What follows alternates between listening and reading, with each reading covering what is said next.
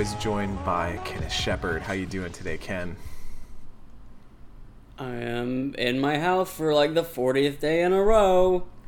You know, we all are. It's it, it is what it is. We gotta we gotta deal with what we got. But the nice part has been we have lots of time to play Dragon Age 2, which is mm. what we're mm. covering today, and it, mm-hmm. that especially helps when we have so much Dragon Age 2 to play because.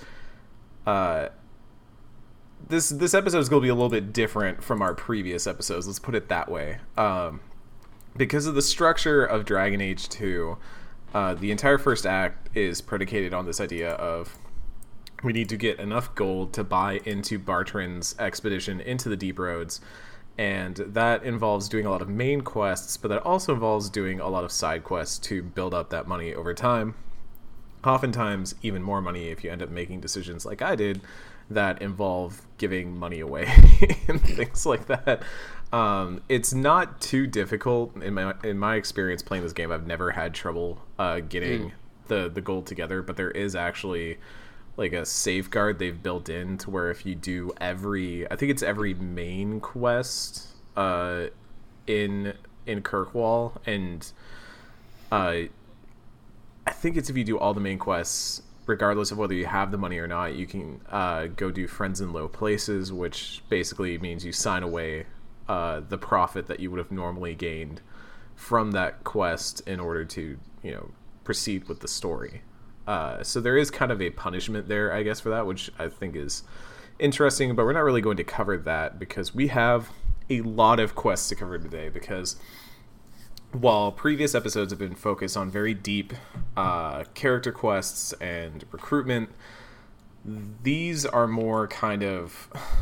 I almost want to call them episodic quests. Mm, yeah. We set up a lot of storylines here in Act 1 that then get touched upon again in Act 2, and some of those even get touched on again in Act 3, the way that they develop throughout the game, which is something that I really like about the structure of Dragon Age 2 is that we have these big pillar moments, you know, the the end of Act 1, really the start of Act 1, the end of Act 1, uh, the end of Act 2, and the end of Act 3 are, are like easy ones to point out and say like these are big moments and then there are obviously like ones in there, but I'm being vague for those of you that are playing along with us. Um and that lets them kind of take these stories that would maybe normally have to be condensed time wise or be condensed quest wise and play them out over a mm-hmm. longer period of time, which I think is really cool. And we're mm. going to start to brush up against some of those today. But for those of you following along at home, we can't really just be like, we're recruiting Merrill today. Uh, so I'm going to real quick run down the list of quests that we have determined these are not all the quests that you can complete in Act One. I know I personally completed every possible quest I could have in Act One. Uh, I don't think did you do all all like all the quests you had available, Ken? I did as much as I was as much as I was able to without like not searching for is not the word I want to use, but like without having to like go to the nooks and crannies of like these really very benign like herbal, like the the herbalists, uh, like yeah, no, favor or shit like that, that like things like that. But like the things that were like the main touchstones of like the sort of like adjacent plots of this game. Yeah, I touched on all of them. Yeah, it's uh, you know all the, the there are fetch quest ones that we did not do. There are also uh, certain ones that were more like. We'll, we'll start. We'll start with those. Let's we'll we'll start with some of those. So real quick, here's the the list to run down.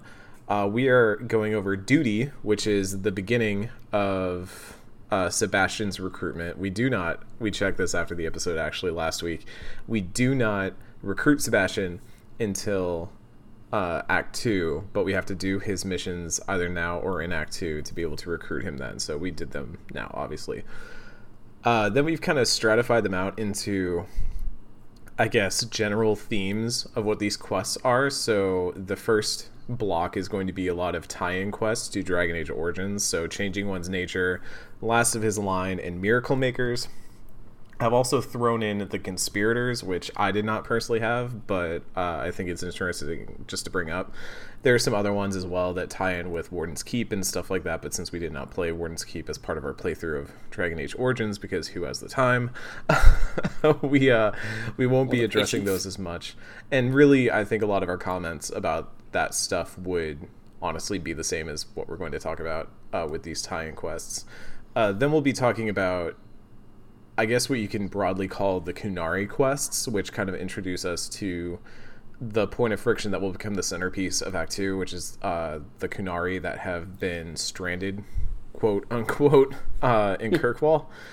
Uh, we'll take a quick uh, rendezvous to the Bone Pit, which is honestly maybe one of my favorite missions of this entire act. Uh, mm. I really enjoy all the Bone Pit stuff, so I'm excited to talk about that.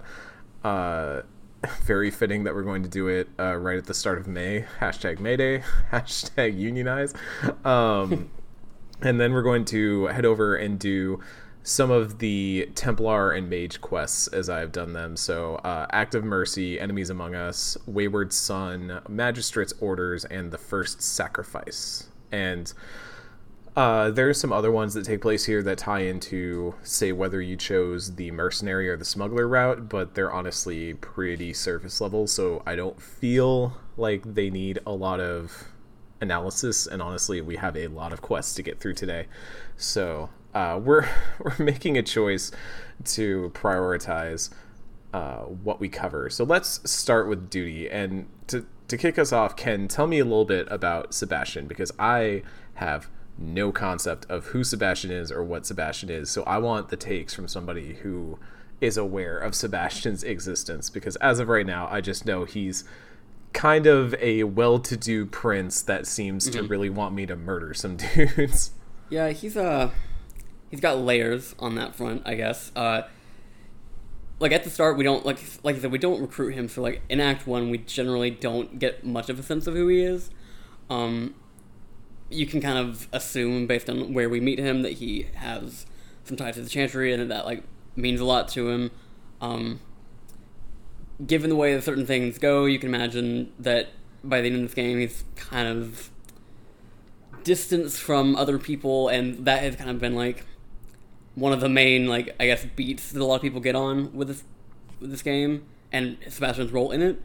Uh, it is a weird thing though I mean, it's not it's not totally uncommon at this point. Like because like even we talked about it in Mass Effect two and three. He is a DLC character, so he feels like he is very easily picked out of the story without it really uh, having much effect on anything. Um, and his sort of like relationship like with the group doesn't feel as like tight knit, especially because like I mean we, I mean we've seen already that like they do a lot in Dragon Age two to kind of make this sort of small group feel like a family, and Sebastian is always just kind of like this little outlier of that. Um, mm-hmm. In general, I don't have much. I don't have very many feelings on him, negative or other, or positive. Uh, but I, given the nature of the way his story goes, I it does not. I don't like blame anyone that doesn't have particularly nice feelings about him the thing I find interesting about Sebastian so far is that he is sort of sliding into this uh, pulled out timeline a little bit to where his quest can be done uh, across different acts. And I think that's interesting because uh, most DLC characters, if you look at, say, uh, Kasumi and Zaeed in uh, Mass Effect 2, you just kind of go and recruit them. Like you have their little intro cutscene and you recruit them, and then you have their loyalty mission, and that's really about all you get from those characters. So it's interesting that we have even more uh, here from Sebastian, but honestly, like we get kind of an intro. We get kind of the same thing where it's an intro cutscene. We meet Sebastian. We get kind of an idea of who he is, and then we can go off and kill all these different mercenary uh, squads which are thankfully, uh, in my experience, they were kind of on their way to quests that I was already doing anyways. Mm-hmm. So it almost feels like it was laid out in that way for like, oh, it's an excuse to play the game again. You know, go do this, and it'll be easy to do along the way. Um, yeah, unintrusive in that way, I guess. Yeah, but in in that respect, like it just does not leave a strong mark on me for Sebastian because, right. like you said, I don't have poor feelings or good feelings about him. I just he's there. Yay. Mm-hmm. And also he's an archer from what I understand. Mm-hmm. So I'm already not wild about that because if if I'm thinking about what I, when I look at this cast and I look at what is normally available to the player, okay, so you have uh two warriors, two mages and two rogues. Like right. you will always have that. And of those rogues, you will always have a dual wielder and a an archer. I mean, the archer is literally like I don't think you can equip Varric with anything right. but his crossbow, uh, which I actually really like about Varric. I don't think we talked about that at all much, but I I like the way that Varric handles very differently in that respect. It makes it kind of weird for me as a rogue because I almost feel like I should be playing an archer because otherwise I don't really get to see what a normal archer looks like. I just get to see what Varric as an archer looks like, even though it's really not that much different. Uh, mm. But he's he's a better archer all around because of the abilities that he gets. Anyways, I digress. But that's why it feels weird to me to pick out archer as, and not even just rogue, because obviously if you if you calculate all that up and then you also add in the fact that your sibling can be either a warrior or a mage uh, rogue is always going to be the underserved uh, class is is always going to be the one that you could use another one of. But rogue also feels like the class that is just kind of you're either doing one thing or another thing, and it, it it's very highly specialized. Let me put it that way. Like mage is a class where you can have a character that spreads out into different uh, practices, different fields, and while they may kind of be cosmetically the same, you know, you might you might be like, oh, okay, my offensive mage is pretty set on their spells, so maybe I'm going to spec them into healing a little bit now. They can kind of cross that barrier a little bit. It doesn't really work the same for rogue because the the archery talents don't really play well into the dual dagger talents and vice versa. Uh, vice versa. I can totally talk today. so all in all, like I'm sitting here as a dual dagger rogue, uh, with another dual wielding rogue on my team and Varric, and I'm going like, do I really need to add another archer to the squad?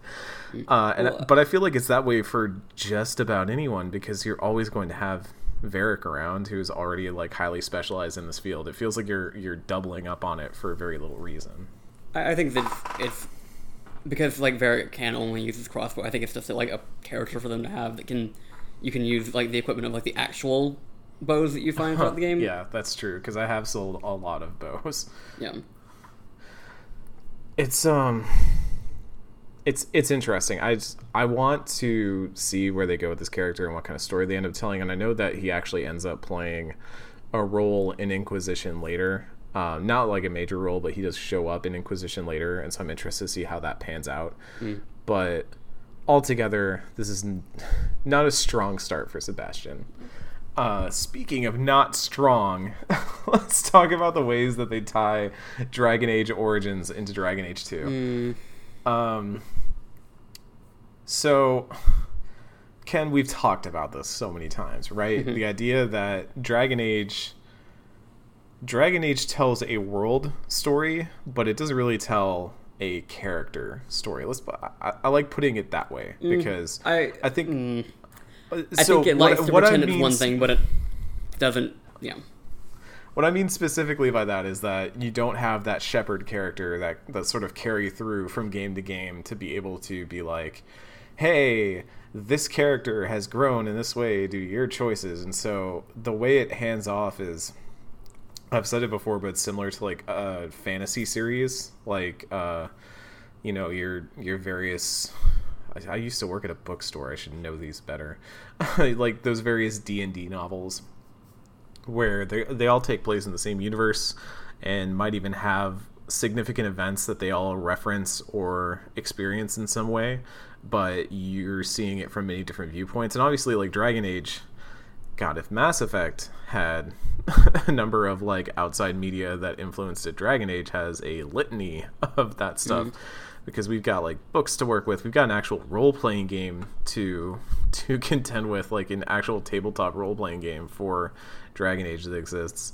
Uh, and even today, like we, we talk about how Mass Effect is in this weird place right now, but even today, there's like a comic series that's coming out about uh, Fenris, I believe, right? Mm. Yeah.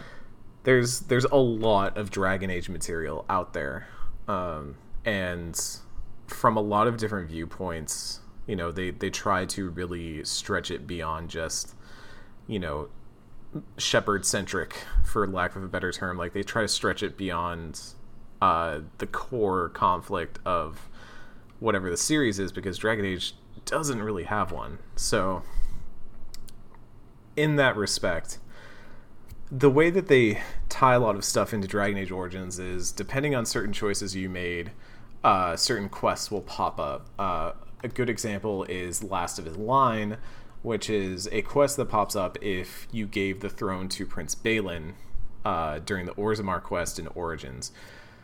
You end up meeting uh, Lord Renvil Harrowmont, who is one of the last remaining members of the Harrowmont clan, is being hunted by the the Carta uh, to be assassinated.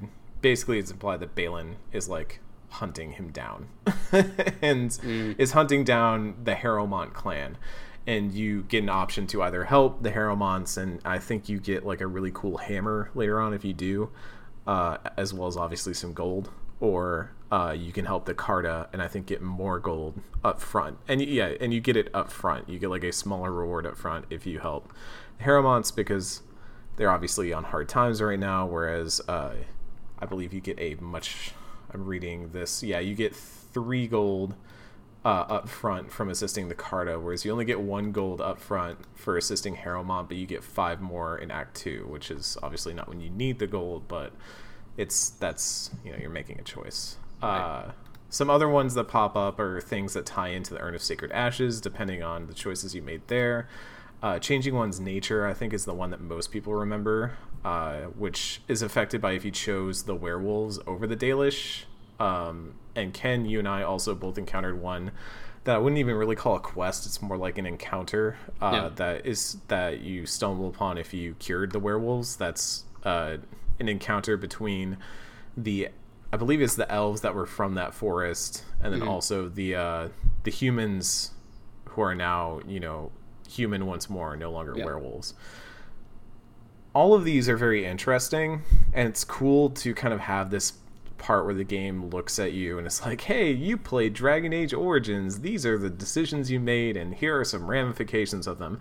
But they feel so throwaway. And I think in Inquisition, even though a lot of this stuff still ends up feeling very throwaway, I feel like it makes more narrative context there because of the way that you have to engage with them. Uh, Inquisition, a lot of the decisions that are are involved with things like things that you've done in previous games end up just being like war table choices Yeah. and you you know you really just kind of look at that and you go like oh haha right that's that's that character and this is happening because i made this choice in that game that's neat and then you make a war table choice and that's it but that that's reflective of what that game is which is you are operating on a much grander scale i mean you really can't have more of a contrast of scale between two games than inquisition and 2 because like 2 Yeah. is the most small scale Dragon Age game. It literally takes place inside one walled city, and uh, Inquisition literally takes place across all of Ferelden and Orlais. So uh, it's I'm almost more okay with it there versus here where I feel like the game is it, it- it's literally like they're just going oh we should probably have something here. And really all that comes of these and this is maybe why I feel this way is all that comes of this is you get a little reward. That's it. It's like good job for playing Dragon Age Origins. It doesn't have Right. it doesn't even have any narrative connotation to the main narrative like, there's not even follow-up side quests or anything and a lot of these choices a lot of these decisions from what i remember are not referenced again after this so it's almost like they're just tying a bow on a lot of Mm-hmm. Right. these It's and it's like one of it the feels examples. very throwaway Yeah, it's one of the examples of the game sort of like struggling to I guess and the game and Bioware like struggle with like what the identity of this like world state is. Where like you said, it's kind of like they're talking about a world story more than a character story. I think it's just yeah them really struggling with that idea that like we aren't necessarily a Mass Effect story where things are like supposed to have like a grander effect on the world in the future, but they also want that in the, at the same time. Like, mm, mm. it's too early in the season for me to get get on that particular soapbox. But I mean, we're going to have that. We're going to be coming back to this a lot. I feel, Right. um, and for for complicated reasons, the more I play this game, the more I feel like it might be my favorite contained experience that we've we've done for the podcast so far. Like, if I'm just looking at it independently, like Mass Effect 2 and Dragon Age 2 have definitely been my favorites so far to talk about, to discuss, to analyze, and even when I can see both of their faults, uh, in, individually they are fascinating games to talk about on their own merits. But then once we start to try and pull the lens back and contextualize that within the larger uh, text, within the larger world that they live in, you start to see a lot more of the cracks that pop up. Right. And you know, it's something that once we get to Inquisition, we'll be talking a lot about this, about how they're kind of trying to create that unified narrative that will be able to stretch farther out. Uh, because that's what I felt a lot of Inquisition was was them trying to basically say like this is our canon, this is our world. We're condensing it all into one world state that's a lot easier to manage, uh, which is even reflected by the creation of the keep, which is uh, I can't wait to talk about that. I'm really excited to talk about that. The keep is wild, man. Uh, but uh, yeah, it's that's really all I have to say about the Origins quest. Is they're just Yeah. kind of there. They just kind of exist, and they they they're nice to help you get to that 50 gold mark that you need to get to. But that's that's really about it. You know, it was nice that I was like, oh, oh, cool. They remember the choice I made for the werewolf quest. That's neat. Can I like talk to the werewolf dude? Can I get an update on how things are going? Yeah. No, he's just gonna take off after, after giving me some gold. Like, okay, all right. yeah, Um, let's talk about the Qunari, uh, a faction we have admittedly not talked very much about, uh, considering how pivotal this stuff is going to be in Act Two. Uh, a lot of it gets the groundwork gets laid in these next few missions we're going to be talking about. And I think one of the easier ones to start with to lay that out is Shepherding Wolves, which is a quest where Sister Petrice, who is a sister of the Chantry, asks Hawke to help a chained and collared Qunari mage uh, named Ketojan, who, well, let's say who has been named Ketojan, um, out of the city and basically set them free. This is a really this is one of the quests that once I finished it, I needed to kind of just step away from Dragon Age for a bit. There are two of them this in this episode that we'll talk about where I had to like just kind of walk away for a bit and gather my thoughts because this it's a very interesting quest in the way that it resolves. Let's put it that way. Um, so after we hear a rumor about uh, someone in the Chantry offering good money for uh, help, we go down to Lowtown and we rescue Sister Petrice from a mugging. And once we rescue her, she's like, "Okay, you're clearly capable. I have a job for you. Come see me at this other place." And uh, you meet her at a safe house, and that's where she introduces Ketojan. As we learn, uh, Kat- Ketojan, as she has dubbed him, is a Qunari mage, and we haven't really talked about Qunari mages much, but it kind of carries a lot of the same narrative connotations that say a uh, uh, that Fenris does. Their their mages are quite literally, you know, like chained and collared and and hmm. drug around, and they have a lot of very direct means of controlling their mages. And I find that really interesting in the context of here we have a Chantry member who is saying like it's it's terrible what they do to these mages. It's just unspeakable. But like hmm. we're we're talking to the frickin' Chantry who is like Right. Doing terrible things to mages every day. We've already seen it, you know, through the tranquility kettle, and all that. Um, what was that? Pot and kettle. Yeah, yeah, seriously, it is. It's like, you know, it's Sister Karen here is telling us about the plight of the Qunari, and I'm like, Can we talk about her like the way that she talks to us and how in- fucking infuriating it is? God, she talks down so much. It's the freaking worst, and oh, Mm. 'Cause, like she before like anything has happened and like she's trying to like carry on like this illusion of civility she still like mm-hmm. makes these like little jabs like oh if you were important enough for me to know then you wouldn't be a good for this job. Because it cannot you cannot be seen doing this by people who might know me who might connect me to what's about to happen. And i was like you're not exactly doing a lot to like make your case here for that why I should give a shit about you. But then like she does bring the Qunari and feel like she does a, like regardless of like whatever her intentions might be, me as like a mage that sympathizes with that particular cause, I'm like I'm less worried about you as I am this, this chain Qunari, but also fuck you. yeah, and it's it. Okay, uh, we'll, we'll, let's put a pin in that. We'll come back to to Sister Karen here. Um, we're once we've agreed, which I believe even if you try to refuse helping her, you do have to end up helping her anyways because this is like a main quest. Um, we decide to help Ketojan uh, get out of the city through this underground tunnel.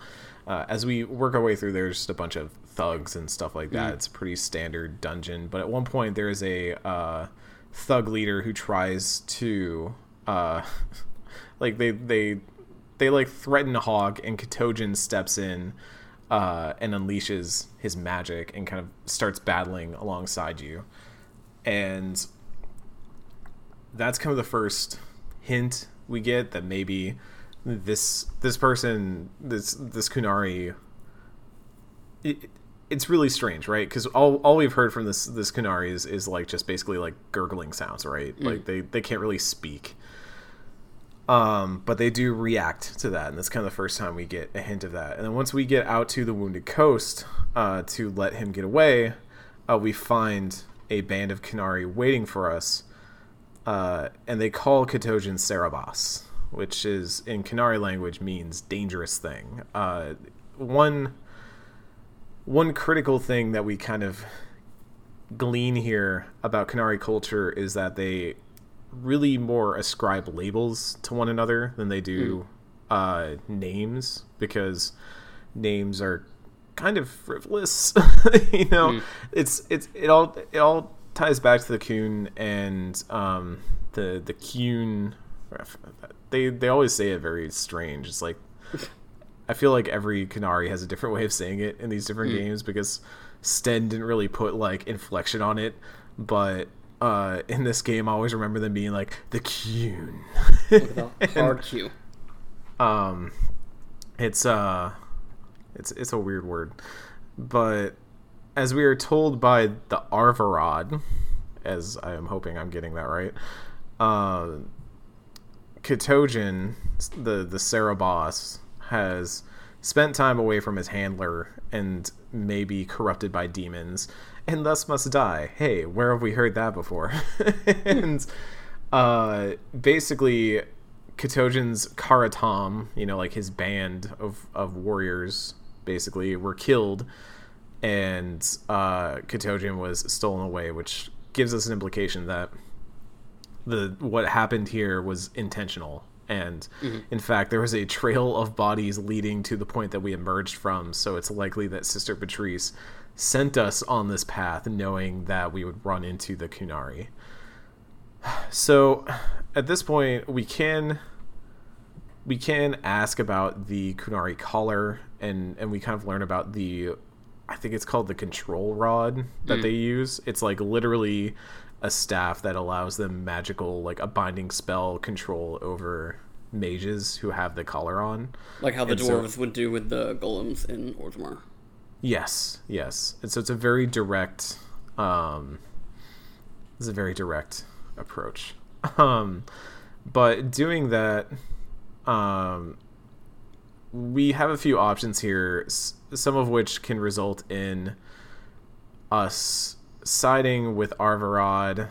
Um, it's it's very strange. So I'm reading in, on the wiki because there are a lot of different ways that this can branch out. I took the option that was like, no, I'm going to help Ketojan. Um, I'm going to help him escape. Um, and I, I chose the option that allowed him to fight with me, basically. Um, and, and we end up killing Arvaarad and the others. Uh, you can also end up in a result where uh, Arvaarad uses the binding spell, and you just have to fight the Qunari on your own. Um, or we can let the Qunari take Ketojan, uh, and they'll basically give him a ceremonial death. Then Arvaarad will say that um, since Hawke is worth following, is how they phrase it here, they are also worthy of the ceremonial death required by the required by the Qun because they were around an unsupervised mage. So no matter what, you are going to fight the Qunari here. Right. Um, either you can try to side with them and get told like, you know, no, actually, we're just going to kill you two, or you side against them and you fight them.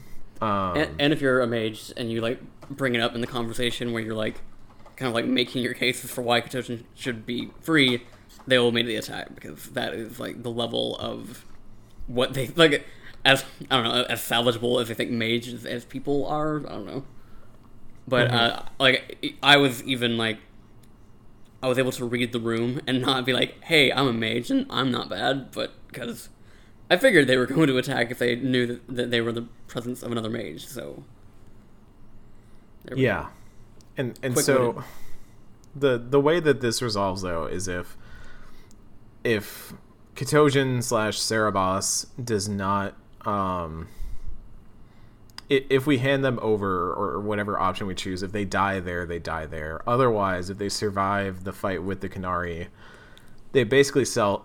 He says that he must return to the Qun. Um, he must return to the the way of life that he abides by, and that Yeah. that is his life, and he self immolates, uh, killing himself. Um, Yep. that was kind of the part where I needed to stand up and think for a little bit because I mean there are some obvious real world parallels that you can draw to the practice of um you know I don't, I don't know what to call it other than like a hard stance on your religion like extremely extreme faith I guess you would call it. Not extremism but um, just abiding that closely to your faith um, To the point of literally fucking killing of self-immolation. I mean, yeah, there there are cases in real life of Mm-hmm. people immolating themselves because of what they believe, and this Dragon Age two. Sorry for lack of a better term, like really plays with fire a little bit Mm. in this um in this regard because it it just runs headfirst into this stuff. I mean, they're Right. basically showing you you know, in in the first game we got the sense that the the Qun was just this uh code of honor that it was just their way of life. It was it was the same as like the dwarven caste system where it's like okay, this is this is just how the Qunari do things and that's, you know, that's their culture and they do what they do. It's uh, the same as, you know, uh, the the Turians and how they have mandatory military service and things like that. Right. but we get a much starker picture of it here like right from the outset by seeing that no this is a way of life for them in the way that it also carries connotations of death if they if they stray from it. And we're we're really just seeing like what it means to for for these for the Qunari to stray from that stuff and Yeah.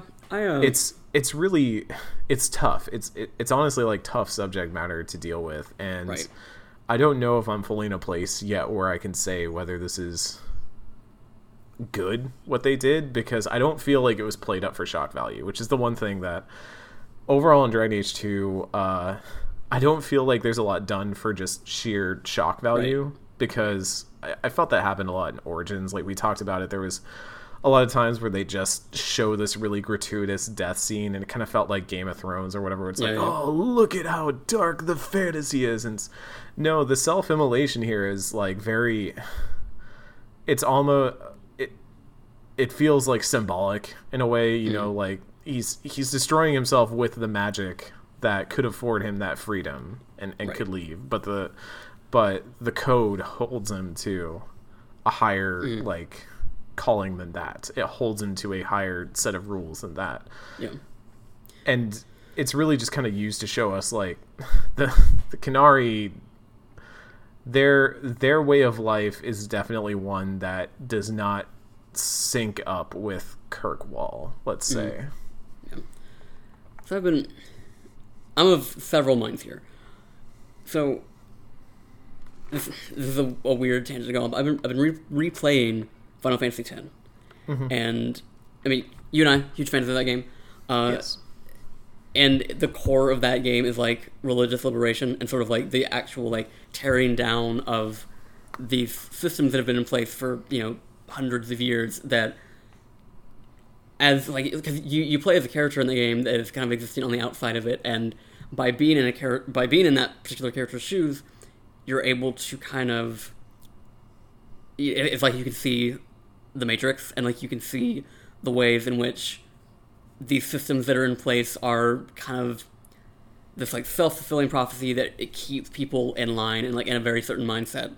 And something and you know it is the foundation of that the end of that game is that i mean this isn't like a direct spoiler i guess but like for a, a almost 20 year old game but the, you know the end of that game is about them you know the the most devout characters in that world see like you know seeing through what they have been taught to kind of you know one you know completely eradicate that religion but also like take down the forces that are there to sort of really take advantage of that. Um, and then so final fantasy x 2 comes along and that entire like the entire world is different in that game. And like there you know there are people that are like trying to stay steadfast into something that they have been basically proven that they were like tricked into. But it also is like you see people living like very different lives because they now have the freedom to do that. Something Yeah. that i don't think dragon age does i don't know if it's, it's fair for me to say it doesn't do it well but like 'cause, i mean it might just not be the intention of the dragon age series for the player to be that sort of like Yuna figure in the universe, like the person that is willing to be like, no, these things, you know, this is all bullshit. We are gonna we're gonna take it down. We are going to like make a stance about the, like how these systems that are in place treat people and the ways like the lives that people get like boxed into. Um, and it's like there is a part of me that's like, yes, everything that is happening to Ketojan here seemed like fucked up to me, but is that is that cultural like is that cultural imperialism to be like my way of thinking is better and is the thing that is like that the world should you know ascribe to? And in general like now i'm thinking about it now like a lot doesn't change for a lot of the injustice in the dragon age universe. Like you know depending on you know the, the choices you make in both 2 and inquisition well really more just in inquisition. Um, things might happen different like might be different for some people by the time that game is over but i feel like progress in the dragon age universe feels very slow and it is a kind of frustrating thing to be seeing things like a person that is so brainwashed by this these ideals that he feels like he has to kill himself to like for for being born a certain way like being mm-hmm. considered an abomination amongst the people like just just because of where he grew up. It's not like it's not of any fault of his but he has been made to believe that the very nature of who he is is an abomination to or an affront to nature. And it's i don't know it's like i I don't play as a Qunari, so like maybe my character isn't ever like in any of these games is ever in like the position to be that person to make that change. But it's just something that I hope that this hypothetical Dragon Age 4 that's coming out will maybe address and like make more substantial change like very quickly. Like I mean, and, you know that is the the very like that- is the most important conflict of Dragon Age 2, but it's that's three games in the making before anything actually happens. You know. the interesting thing that I I keep thinking about in regards to this is that we're throughout this game and, and even through the next couple missions that we do, we're never shown the positive effects of the Qun. We're just shown what it is. And Right. I think in a game that really goes out of its way to display two sides of a conflict to say, hey, this is um, like, hey, there are bad Templars and good Templars. There are bad mages and good mages. Um, it's it is really interesting to me that the Qunari don't receive that similar kind of treatment. They just kind of exist as a presence in the city.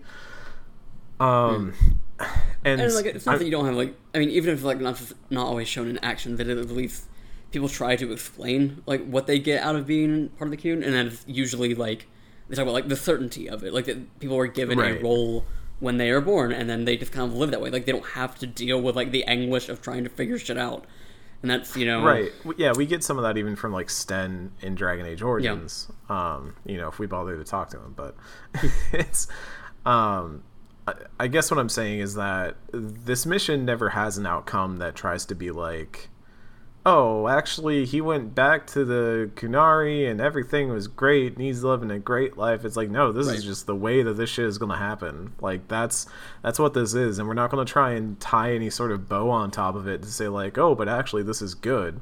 Like no this is just the shit that happens. This is their way of life right now. And it does make me wonder what that looks like in a future game if they ever do try to address the the Qun at, at large and like really try to grapple with those systems and instill that sort of thing because I mean the other thing that we have to consider here is that um much like we talked about in Mass Effect quite often is that the idea of whether our character is the right person to Right. intercede or not and that gets very nebulous when we get into uh I mean we had it in Origins as well, but when we get into Inquisition there are definitely very nebulous areas of that where our character is kind of forced to intercede whether it is their place or not. And I feel like the the Qunari aspect would just escalate to a level that is like so much more um but the the contrast that I do like is we we reel this quest back into uh, revisiting Sister Petrice after all this and kind of uh, being like, "Hey, you set this shit up." yeah. Real quick, she Um, doesn't remember our name. What? She doesn't remember our name. She's like, Oh, you're, yeah. you're Hawke, right? From from earlier, right? And I was like, I just left like And an their, hour um, ago. her her like tag along Varnell will like bark at one of your companions and depending on who it is he'll call them like Ferelden or woman or elf or whatever. Like you definitely get that like scumbag vibe from them immediately. Um and as we um as as we gradually uh we we get to a point where we're basically told yeah we wanted to set this up uh to where it would have escalated the Qunari threat. Um you get the sense that she did not think that you were going to survive the encounter. Um and she's basically like whatever here's your money just walk away. And if you ever try to tell anyone about this they're not going to listen to you because i'm a sister of the chantry and you're just Right. some scum. So who's going to listen to us? And it's like ooh it's the most i am anticipating the comeuppance i am eagerly anticipating it um yeah Yeah. yeah. I do find it weird that we get rivalry points here for saying I should kill you from Varric because I feel like Varric should especially given things that happen at the end of Act 1 should very much be on board the I should kill you train. um but uh whatever, another one of those weird maybe inconsistencies. And this this kind of let's let's segue this into uh, Black Powder Promise next, because there is actually a thing that can happen here because of Black Powder Promise. Um, actually, can you also does the Viscount stuff also pay play into this as well? Should we talk about the Viscount stuff first?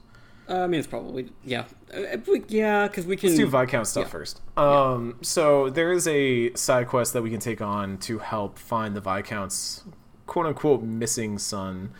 Um, we're looking for Seamus, uh, the son of Viscount Marlowe Dumar.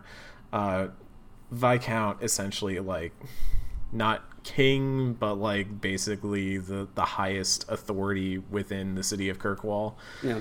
um, his son has gone missing, and as we go to get the information, the lowdown, uh, we run into another mercenary company who is also searching for him. Um, and I'm suddenly blanking on what that mercenary company's company's name is. The Winters. Uh, it's a good name. it's a really good mercenary company. Like I, I remember playing that and being like, "Oh man, I would totally name my my sick mercenary company that the Winters." Oh, it's a good name. Um, after a heated exchange there, we get the lowdown on what's going on. We learn that Seamus is kind of known for hanging out with the Qunari and getting to know them, fraternizing, as it were. Um, not necessarily in the uh, romantic aspect, but just in the he admires them in in some ways and wants to learn from them. Uh, and as we stumble as, as we stumble our way out to the Wounded Coast and get to where we have heard Seamus was last reported seen with some Qunari, we find uh, some dead Qunari, especially one named Ashad. Uh, the we also find Seamus and we find the mercenary from the Winters from before. Uh, named Guinness, Guinness, Guinness. I don't know.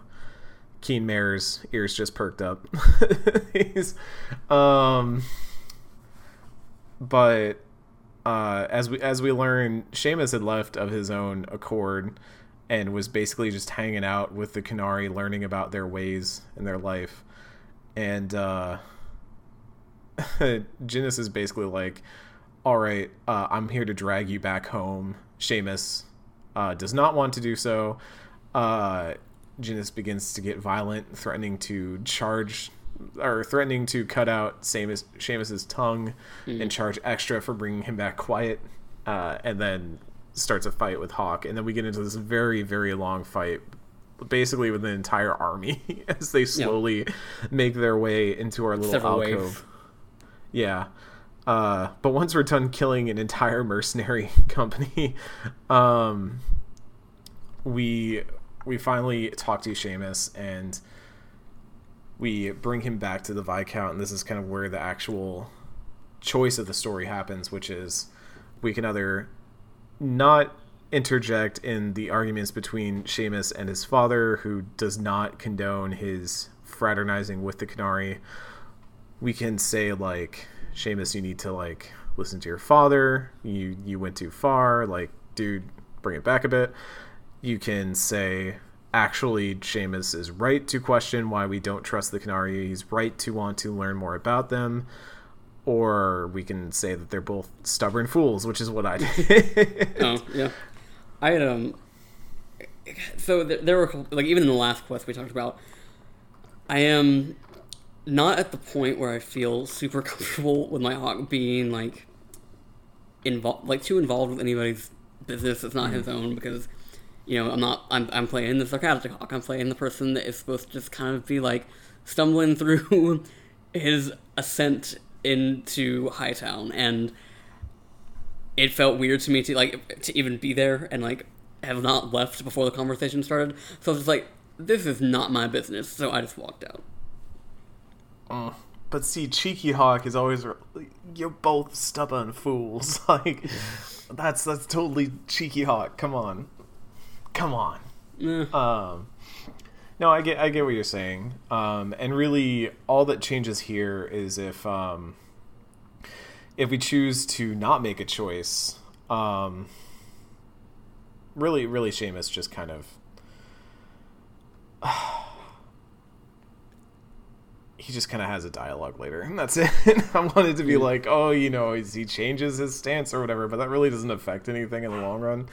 Uh, not like some other choices we make in these quests do. Um, doesn't affect like you know say whether a character pops up later or not.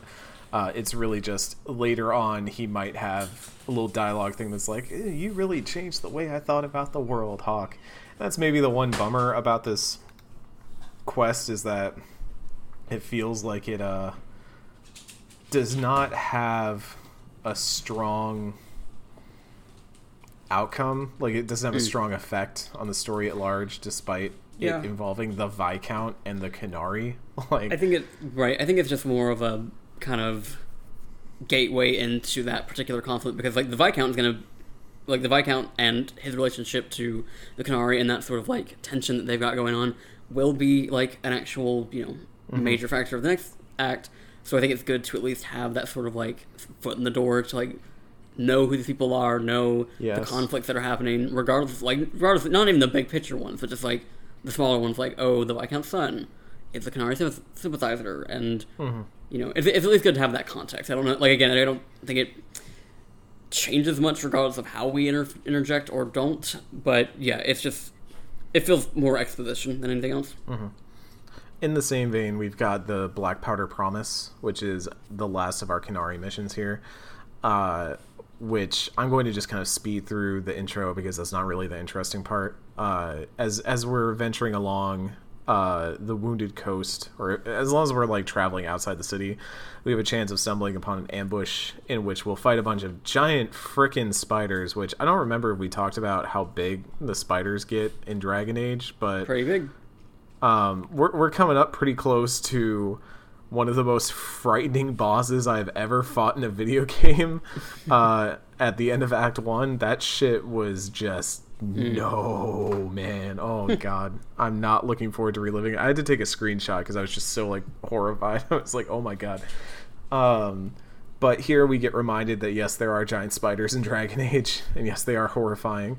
Uh, and we meet a dwarf named Javaris Tintop who wants us to kill some Talvashoth in order to win favor with the Arishok. Uh, so two big words that just came up. Talvashoth, as you might remember from Dragon Age Origins, is the name given to Qunari who leave the Qun, who leave uh, the Order and have kind of struck out on their own. Uh, and the Arishok is the leader of the band of Qunari that is taken up in uh, in Kirkwall. So the Arishok is just kind of like the the the head honcho, the the equivalent of the Viscount within the Canary tribe. Um, and I guess we we talked earlier that the whole setup to this is that uh, a ship of Qunari kind of ran aground uh, near Kirkwall, and they're supposed to be there set up as like, oh, they're waiting for another ship to come get them and take them home. Uh, but the the kind of constant belief is they have kind of their own area, almost like an Alienage or whatever, but it is uh, in a suspiciously nicer part of town compared to the Alienage. Uh, but also, it's it, it gets gradually implied that a lot of people in Kirkwall don't think that they're there by accident Right. uh anyways uh we want to he wants us to kill some Talvashoth because he thinks that he can then turn that into a favor which he could then use to get the recipe for uh basically gunpowder like black powder right. uh, from the Qunari, which first off I thought was interesting just because normally in fantasy media, dwarves are the ones that have figured out how to use gunpowder. You know, it's very like typical of fantasy media to uh, have have dwarves be the blacksmiths, but also be the ones who have discovered the use of these minerals. Uh, so the Qunari having it, and I, I love the way he talks about it, where he's like, yeah, we could use lyrium, but also gunpowder is like way more effective, way more portable, uh, and way more destructive in large quantities than just normal old lyrium, and you won't get like lyrium poisoning from it, even though the dwarves don't. But um, we we go and fight a bunch of Talvashoth. We do have an option. There is one uh, Talvashoth who uh, kind of explains to you why they left the Qun, who basically says like they were dissatisfied with their roles, uh, but they didn't want to sell their swords. Um, you know they they they don't like the code, but they also won't like stoop to mercenary work, so they're just murdering and thieving instead, which is kind of just bizarre. Um, but under under the Qun, it is actually worse to be a sellsword than to be a thief and a murderer. So, a little bit of exposition there. Uh, he kind of gives us the heads off, like, "Hey, the the Tal Vashoth are over there. Please go murder him. I'm going to go be a mercenary because this is all really stupid." Um, big fan of that dude. and after we do a whole lot of fighting with the Tal Vashoth, just really uh, fighting our way through a lot of Tal Vashoth in here. Um, we go back to the docks to meet back up with Javaris and report to the Arishok what has happened. And this is kind of where the crux of the mission is. Uh, this is the first time we meet the Arishok. Um, there are several things that can happen here that kind of play into what's going on. So, um, after a conversation, uh, the Arishok basically says like, "Hey, you you misunderstood what I was implying. I'm not going to let you buy the powders formula. Like just because you like thanks for clearing out the Tal Vashoth, but like you're assuming a little bit here. Uh Javaris gets dragged out and we can choose um he still owes me or I was promised future profits to get gold.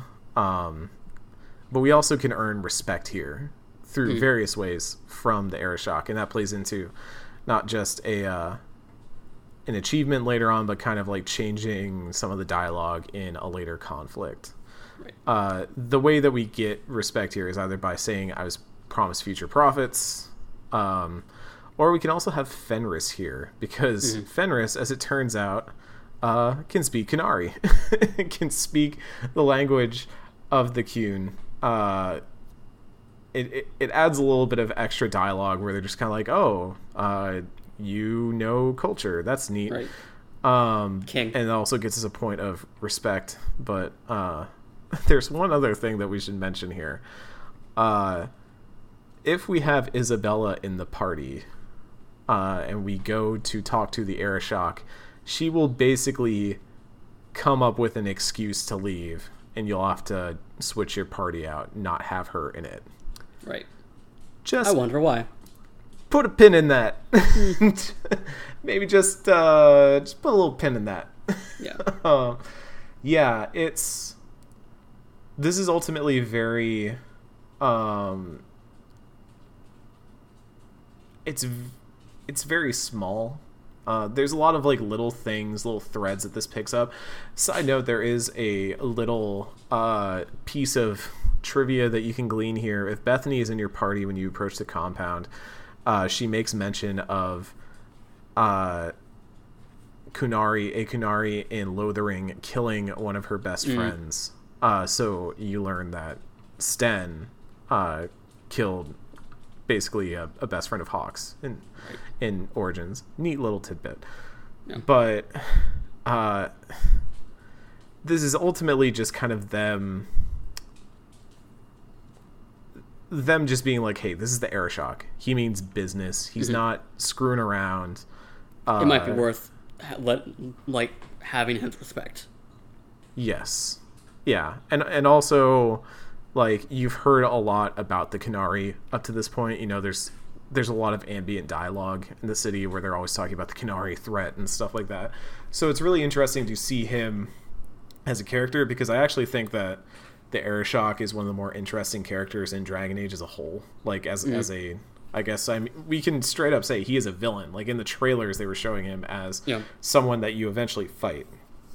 The reasons why we will soon uncover, but uh, you know, he is, I think, one of the more interesting, let's say, antagonists in Dragon Age as a whole. Um, I think there's maybe only one other character that really matches up to him, and we won't be talking about that person for a very long time. So, um, he's he's interesting because he is just this presence. You know, he's it's it's a great performance that the that the voice actor the Arishok puts on, and it's a great um like the way they present him the way that you walk in and he's sitting on his throne already and he's very stoic and he's it, the dwarf is like you know talking his ear off, and he's just kind of like, no, Right. like just ends it right there. Like he just has a presence that is just incredible. So I, I really I like this. I like this is a cool quest. This this reminded me why I like the Arishok so much. Yeah. Um, we'll, we'll get back to more on that in Act Two when that stuff kind of comes to a simmer. Let's say. Uh, we do have one quick side note before we jump into the Templars and the mages here. Uh, we do have the Bone Pit, which is a side quest that we can get involved in, but a really fun side quest wherein basically we're asked by a merchant named Hubert to clear out a mine outside the city called the Bone Pit. Uh, a crew had gone in and he had not heard from them since. And once we get there and start delving into it, we find out that the whole mine has basically been infested with dragons. um, they hit a wrong vein somewhere, and dragons just started flooding into the mines. Uh, this I like this mission a lot. First of all, because it reminds me a lot of Noveria in Mass Effect One. Like I get a lot of the same vibes from from this. You know, you you walk into the bone pit and there's just kind of scattered tools and stuff like that everywhere, but you don't see any workers. Um, you know, you get the sense that something bad happened, but you don't know what.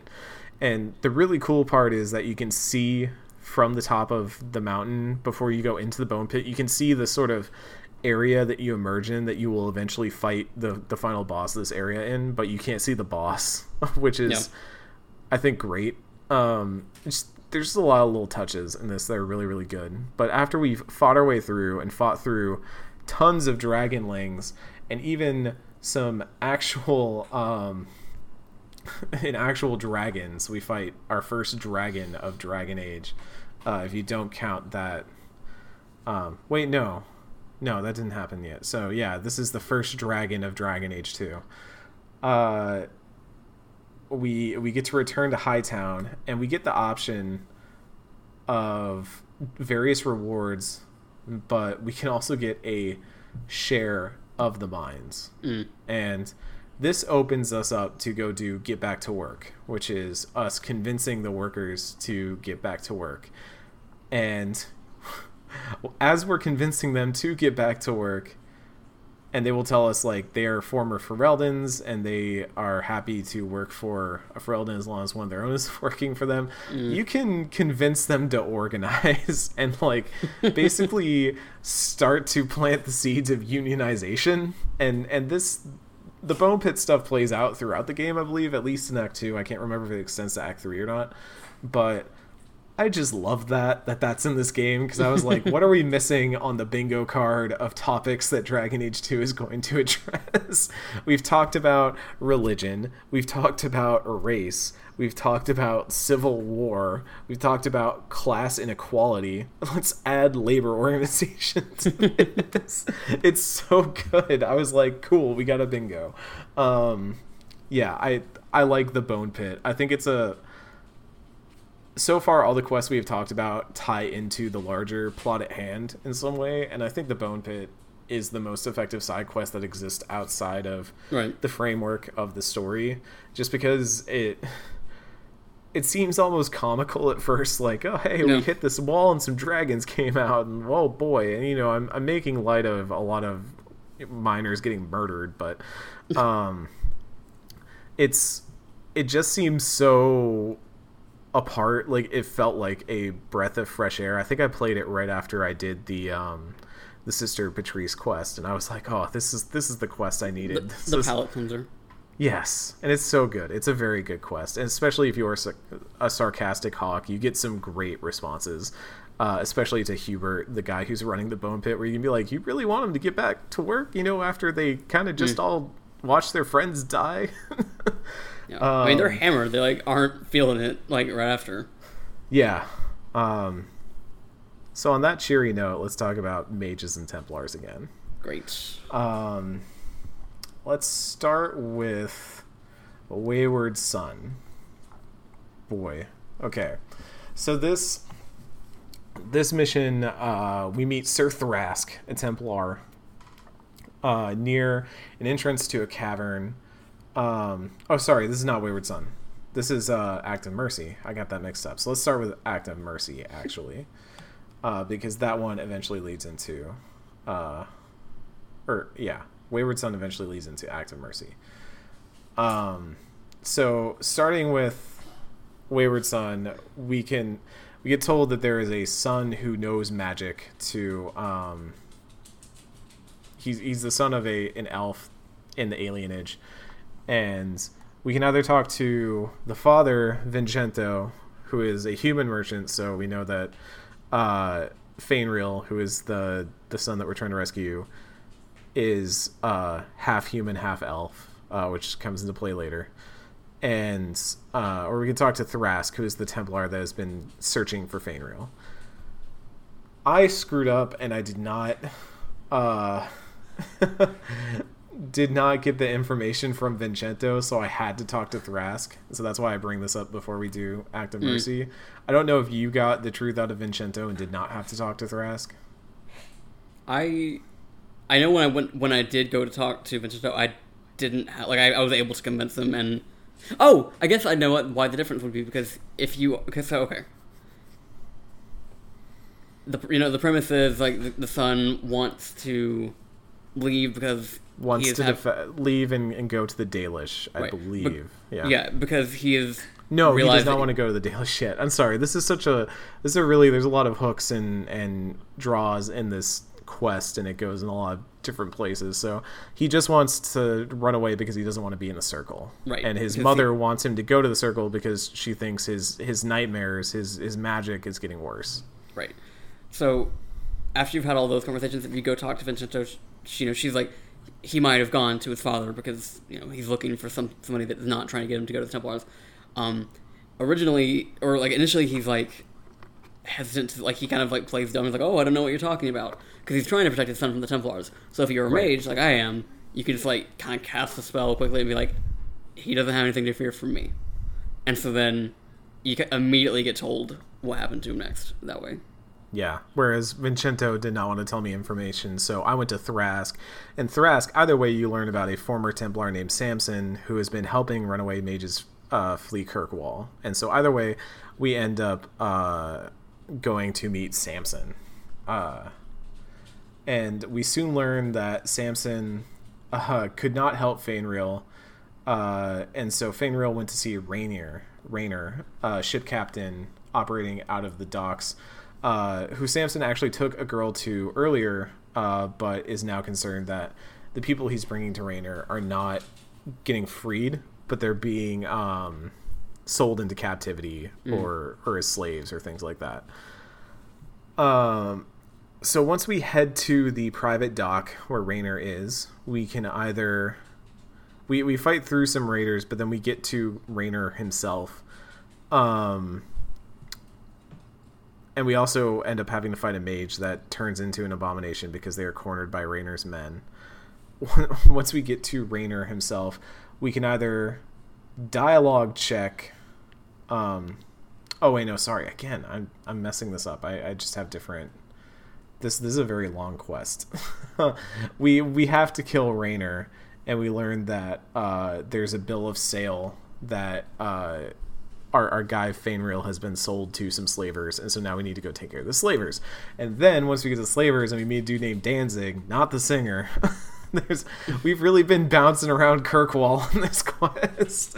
Um, we can either have a dialogue check, uh, and get them out of there, or we can kill the slavers. Right. Uh, or if you got Fenris. Yes. Fenris can just like face through him. Fe- and then he yeah, immediately is like, "What the fuck?" And yeah. Um, I so I ended up deciding that. See, it wasn't even Danzig. I'm sorry. I keep there's so many characters in this quest. I'm sorry for those at home. Um, Danzig is one of the people that we run into, but it's freaking it's another cavern where we then find Varian Ilithis, who is holding a sword to Feynriel's throat. Um, and then we deal with him either through dialogue or through fighting. um, my I remember originally doing this. Um, I'm trying to remember this so much. I'm sorry. I thought this was the one where I could say like you don't know who that is that you have captured. It is. Yeah. Um, this is that one where you can trick them into thinking that's like related to the Viscount or whatever. yeah.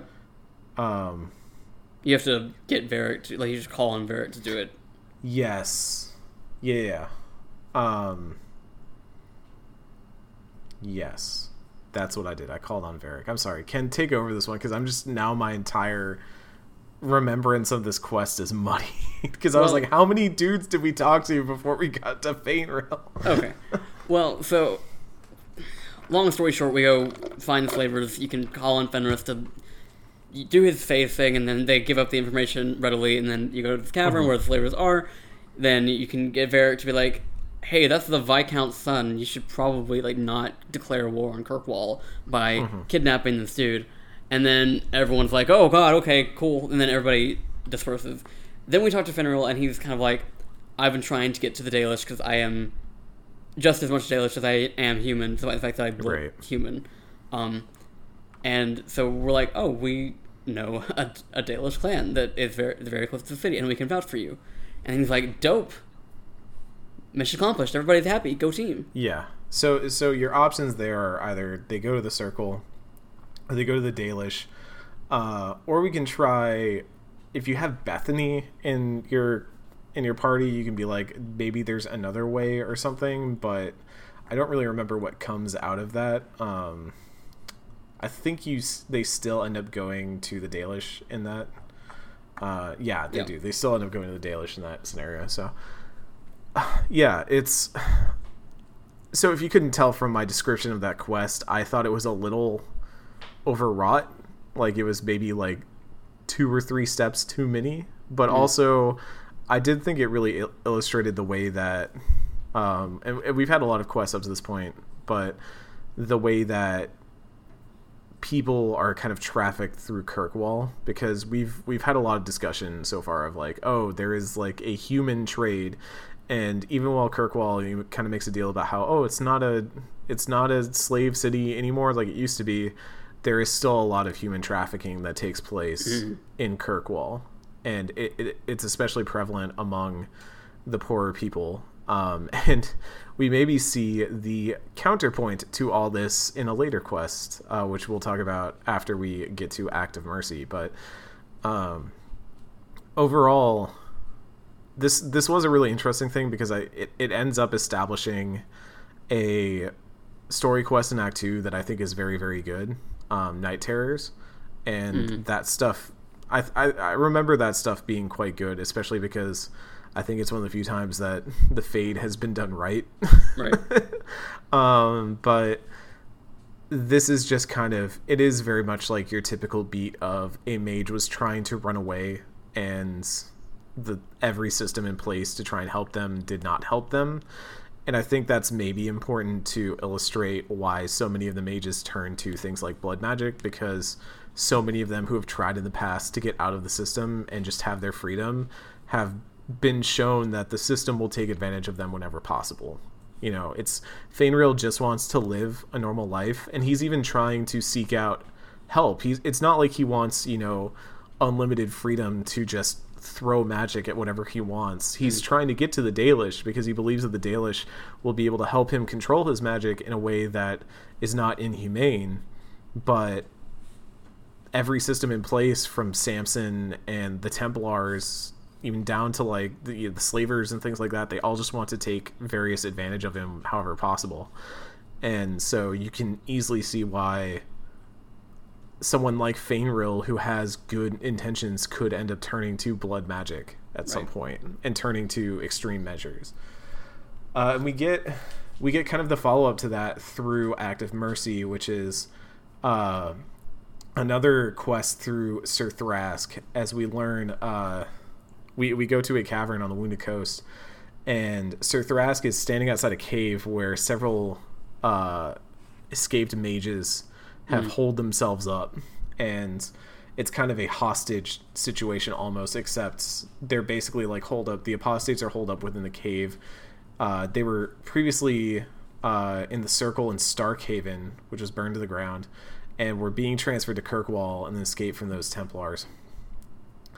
Um, so we basically get sent in as the negotiator to try Mhm. and figure a way out that we can help them uh help everyone have the best outcome here basically uh we go in and we quickly learn that uh the leader of these uh of these of these apostates decimus has turned to blood magic and basically wants to kill uh, Templars. Like he's not just content to live a life of freedom and escape. He wants to kill Templar, and he Yeah. he wants to do it a lot. um, So, no matter what, I believe we, because we are cooperating with Sir Thrask, we always end up fighting Decimus. Um, and once we've murdered Decimus, we have a talk with all the remaining apostates, um, who basically say that like, oh, you know, he he gave us the ability to um to to rise up against the Templars, to fight our oppression, to fight the the chains on us. Uh and we have a lot of options here about what we can do. We can either um we can kill Thrask. We can say we're not going to help them. Or we can try and convince the Templar that the mages are dead and that no one is left alive inside the cave. Uh really either way unless we decide to side with the um completely side with the Templar here and not help the mages whatsoever, we're going to end up fighting the Templar because while Sir Thrask but oh, hold on. There, hold on. there's a okay. Yeah, I know, I know, I know. okay. So, if we decide to kill Sir Thrask, we gotta go kill Sir Thrask, right? And and that's that's how that happens. Um, and then we go outside, either that or we meet Sir Thrask, and I, I forget. Can you tell him that you're trying to trick Karras, or or can you like keep him Uh, in the dark about it? I don't think you can say anything outright. I think you just kind of have to, Yeah, you know, approach Um, the situation you've been given. Yeah. But either way, either with Thrask or, or with Thrask's dead body, we go we go outside and meet Sir Karras, who has arrived with backup, and he's here to take out the mages. Um, so we can send the mages along with uh, Karras, and they leave, and that's it. You know, they they just they just leave. Um, or we can tell Grace, the the apostate mage that we're kind of working with for the purposes of uh, narrative continuity in in this quest, that they are free and they should live free, and then we got to fight some Templars. Or we can convince the Templars that the mages are dead. And here's the thing: depending on several different things that happen here, we will either have to fight Karras and the Templars with Thrask on our side or without, or um, if we have a certain personality type or if we have Varric in the party, we can completely clear that check and we can convince Karras to leave and everyone walks away happy. There's a lot going on there and it's really reflective of the way that Dragon Age 2 ties in so many different things like the ability to have companions step in and take over things um, or the way that your personality can have an effect. Like if you have a humorous personality uh, you can get out of this scot free which I think is kind of funny.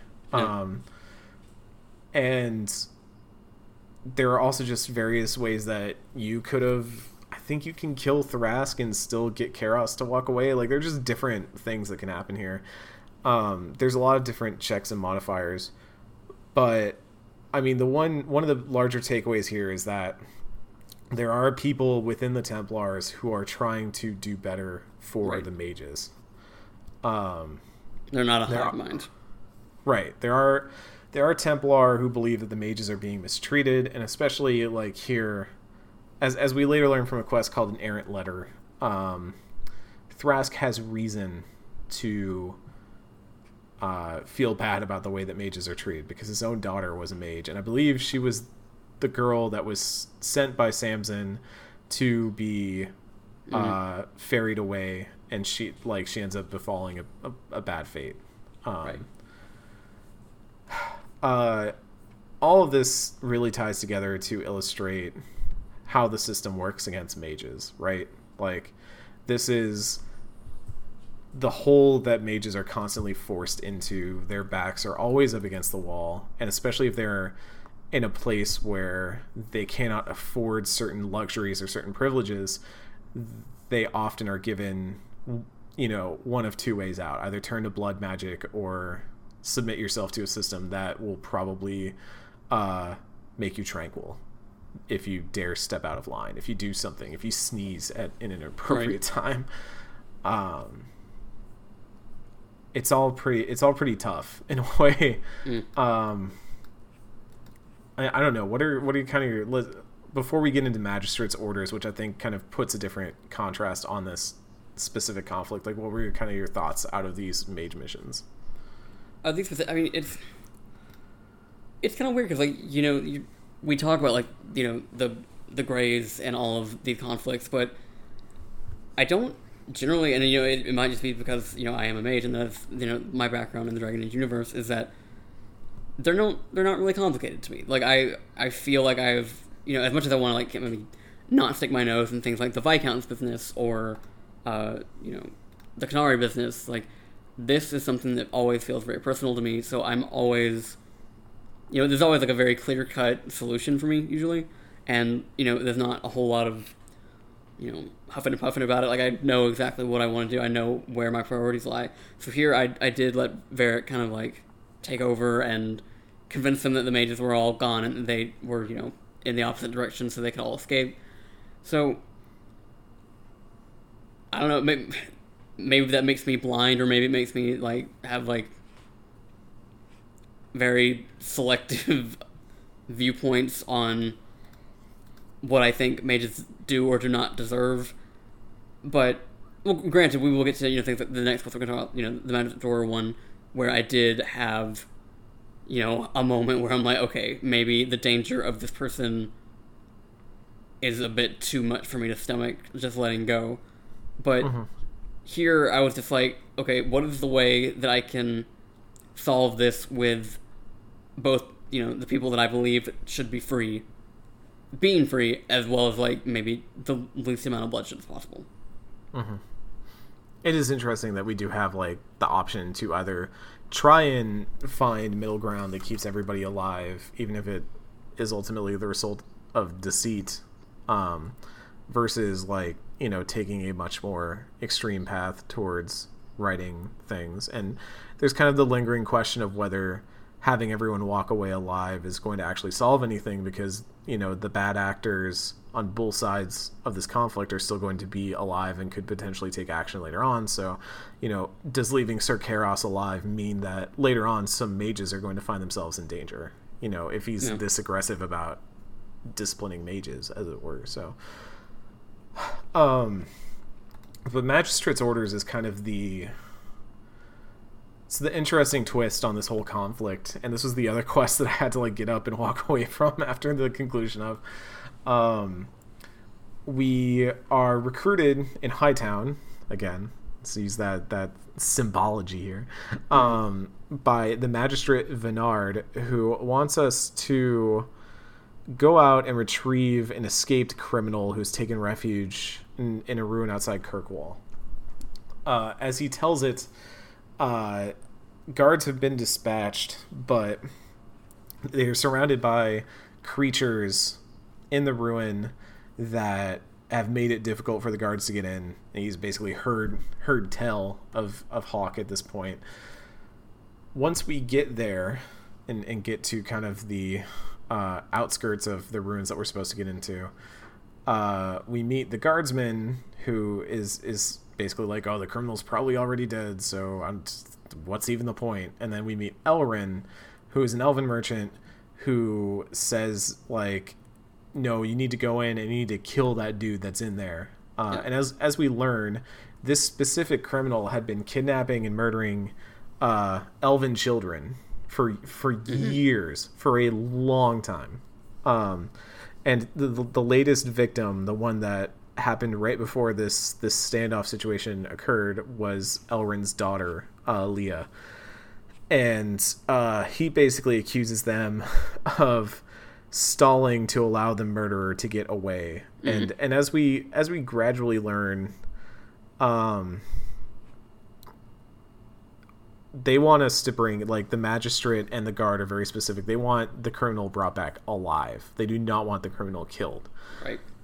Initially this kind of gets played as oh we're just serving out the sentence that was served to him. He's supposed to serve life in prison so he's going to serve life in prison or whatever. He's going to serve out the proper sentence. Yeah. let's put a pin in that one. Um, uh, but basically we get asked by the father to like no if you get in there and you find him you put a dagger in his heart. Um, uh, once we we start working our way through the ruins through a bunch of spiders and other creatures and stuff we eventually find leah. Leah's alive inside the ruins. Uh the criminal had let her go.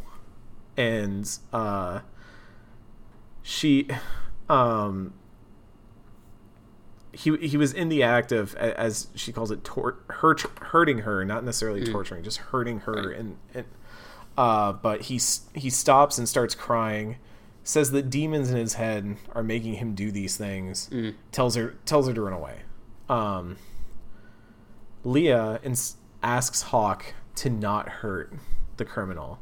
I'm Yeah. saying he's not responsible. It's a demon. Please find a way to help him. Um, once we fight our way through, we meet the criminal, who we learn is named Kelder. He's actually Vanard's son. And for ages, Magistrate Vanard has been covering up all the things that Kelder has been doing. And basically that's the reason why Vanard wants him returned alive because it's his son. Um, and meanwhile, Kelder himself basically begs to be killed because he doesn't think that he can stop the the quote unquote demons in his head that are compelling him to kill more children. Um,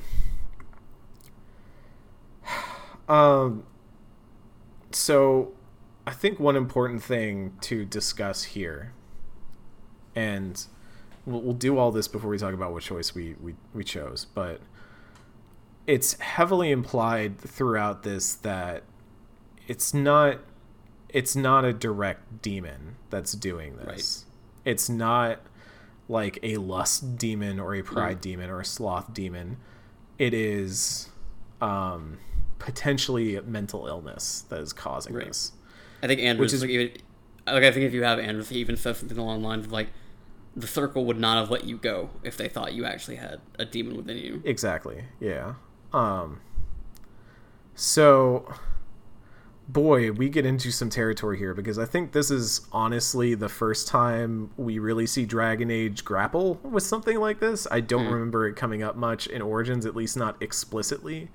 It's always had kind of questions about practices like tranquility, which have ties to mental illness in the real world, and um, there are certainly discussions that could have hovered around the subject, but this is like very directly approaching that, and it also directly approaches some of the stuff we were talking about with mages and Templar earlier, which is this is illustrating that um, it's okay to do the crimes if you are in a position to where your Right. your father will get you out of it. Right. Um, and all in all, um, I ended up, I ended up choosing to kill Kelder myself, um, because it is what he wanted. Um, it's it's what he expressed he wanted, and it. I knew that leaving. I, I felt that leaving him might uh, result in future issues, but it made me feel terrible for doing it. Like right. I felt terrible that there was not a way to to help him essentially. Um, and then on the flip side, if you do choose to try and free him, you know, obviously Elren gets extremely furious with you. Um, v- Vanard basically um, dismisses that Kelder needs help at all, refuses to put him in the pris- in prison, and um, basically it's it's just implied that nothing will change, and it's it's possible that Kelder continues doing what he's always done because no one around him will help him. Right. This is it's really tough. it's, hmm. If if we talk about like we've had two quests so far in this act that really just don't give you an option for like the best outcome like BioWare games have done in the past where they're like, hey, you know, you, you pick option A or option B, but option C will be the best possible outcome. And, you know, like, I, I, I keep thinking of the Brecilian forest where it's like, oh, you can side with the wolves or, Mm. or the elves, or you can cure everybody and then Right. really only a few people die. Here, it's like, no, no, this is this is what's gonna happen. Like, thing bad things are going to happen, and you are choosing which evil you are content with living with. And for once in a game that has, you know, as we were talking about with like the Templars in the cave, where really there's one side that feels right and feels good, and then there's variations on that, but really it, you feel like you'd have to go out of your way to want to do the other option. Um, this one feels more like it's actually achieving the idea of you've got to live with what you chose, and it's Right. not going to sit well. Um, but I I do wish that in grappling with a concept like mental illness, that there had been more of an effort made here to to try and not make it seem like oh it's the demons and stuff Right. like that. It's uh, and, and making it seem like death was the only option for a cure in this world. Like Right. this this was the part where I wished for a magic Bioware solution, as bad Mhm. as that sounds, because even if there was just an option that was like, we're going to help him get away, but I'm not taking him back to his father, you know, I'm going to take him back to Anders clinic and we're going to see what we can do or something like that. Even if it Yeah. does end up having bad results down the line, I don't like the only way you Right. have to respond to this moment is kill or not kill. Right. Like at least in that scenario, there is an attempt to being made that is clearly not being made by this kid's like own support system. Like that kid is being coddled in a way that you know, like you said, it's it's from his father's status. Like it's a whole fucking thing.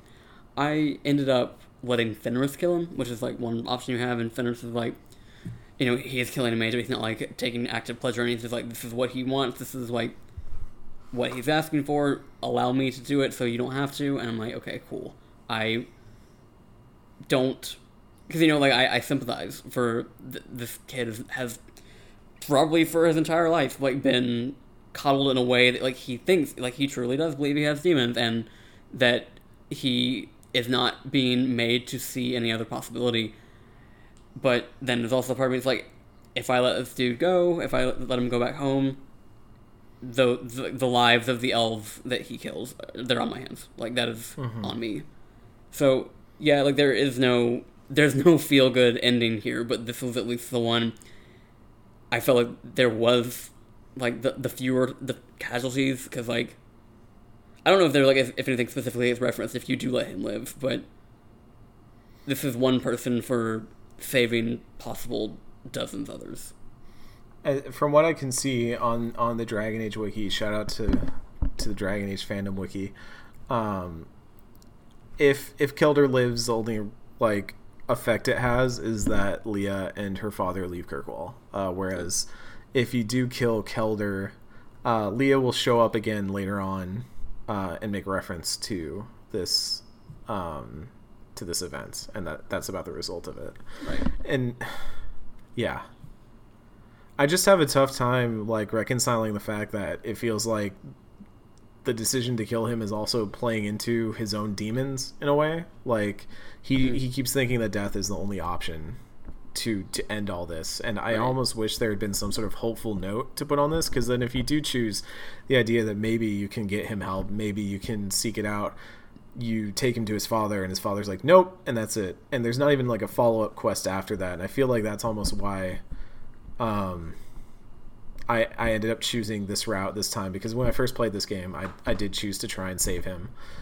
um but knowing that even if I did try to get him help, nothing would come of it. The game was not going to give me that option to to try and get help and try and be that support system for this character, which is maybe one of the the bigger writing disappointments I've had so far. And I understand that this, you know, the game's not always supposed to give you the happy outcome, right? It's not supposed to cater to you. And I've, I've I was talking about this recently with a friend. The idea that games are supposed to take place like to suit a player's um it wants you to feel like you're in power at all times you know a lot of video games are, are about they are video games are power fantasies they are worlds in which you get to step in and enact change and drive things to your decisions. And even when you are making decisions that end up in bad results you are still the one that said i have made this choice and this is the outcome that has happened.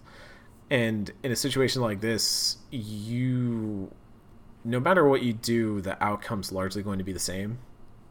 So it i don't know it's I, if you can't tell i'm still like grappling with my feelings about how i Right. feel about this. And and i just keep coming away from it being like i wish there had been some if, if there was a place where i feel like dragon age should have stepped in and said you know we're going to sprinkle a little bit of hope here this is the place i wish it had happened.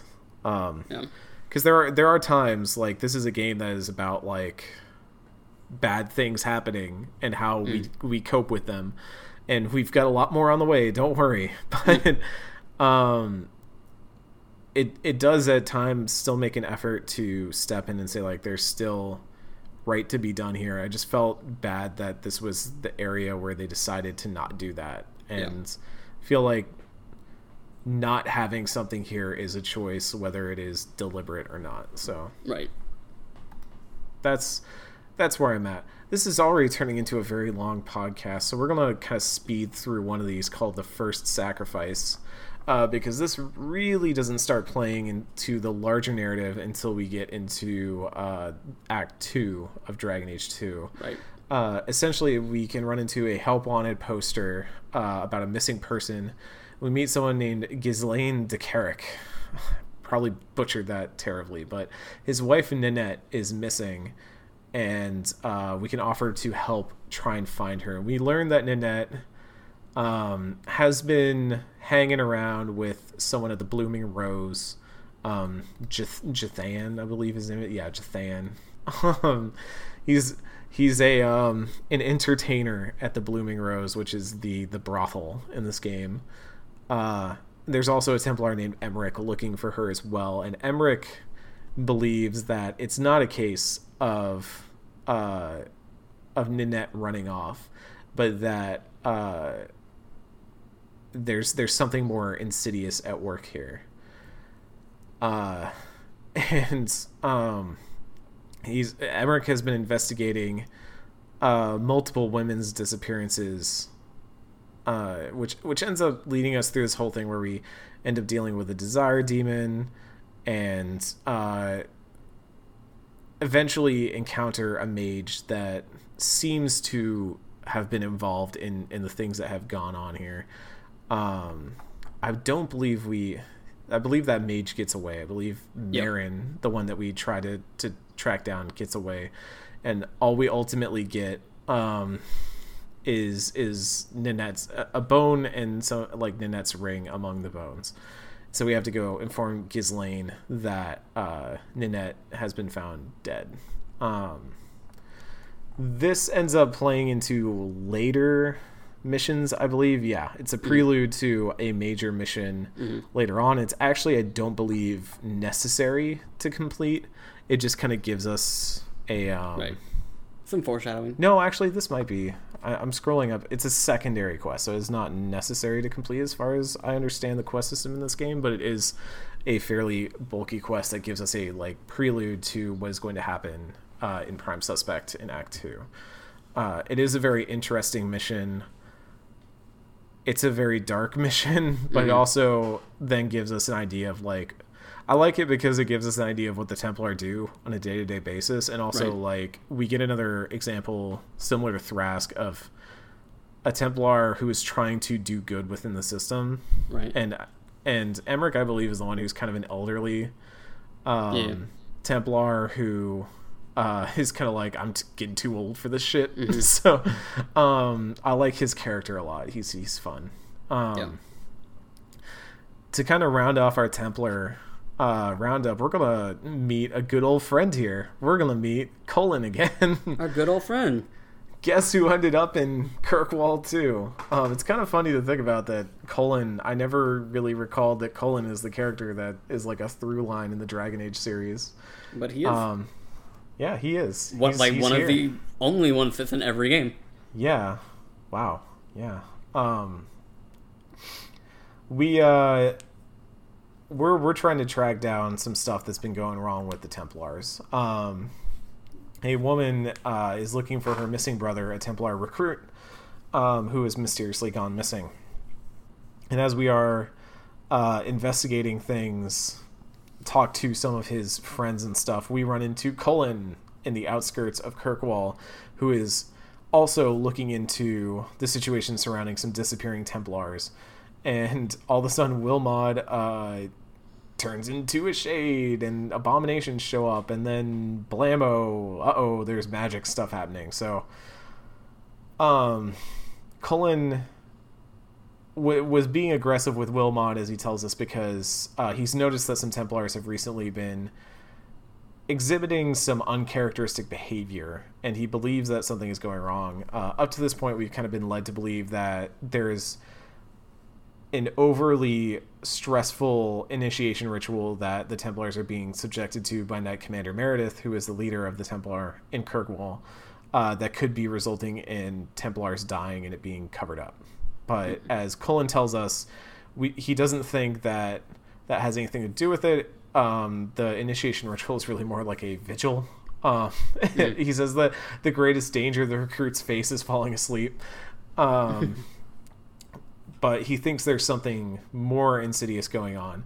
And uh, we learn that Wilmod and our missing Templar Karen were last seen at the Blooming Rose.